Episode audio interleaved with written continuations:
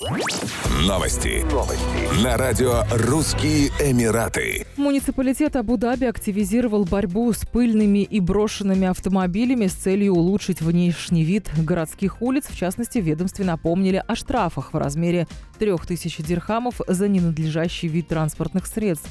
Кроме того, брошенные автомобили могут быть конфискованы инспекторами ведомства. Работники муниципалитета напомнили общественности о необходимости брать на себя ответственность за содержание автомобилей в чистоте, а не оставлять их покрытыми пылью. Работники муниципалитета уже провели инспекции по городским улицам и выписали предупреждение нарушителям правил. Если автомобилисты не примут меры и не устранят нарушения, транспортные средства ждет арест.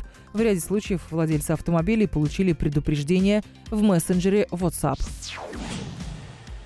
столичном районе Альбахи открылся ультрасовременный спортивный центр в составе спортивного центра Мубадала. Ожидается, что новое сооружение даст толчок к развитию фитнес-сообщества в Абу-Даби. Центр был создан в сотрудничестве с Федерацией джиу-джитсу ОАЭ и инвестиционной компанией Мубадала для пропаганды здорового образа жизни и популяризации спорта. В нем, в частности, будут проходить тренировки по джиу-джитсу. На спортивной площадке 200 современных кардио и силовых тренажеров, а также зал залы для занятия фитнесом, включая велотренажеры, студии йоги и зумбы. Кроме того, здесь оборудован специальный женский тренажерный зал и тренировочная зона для боевых видов спорта. Федерация джиу-джитсу УАЭ планирует открыть еще два филиала до конца текущего года в Дубае и Аль-Айне.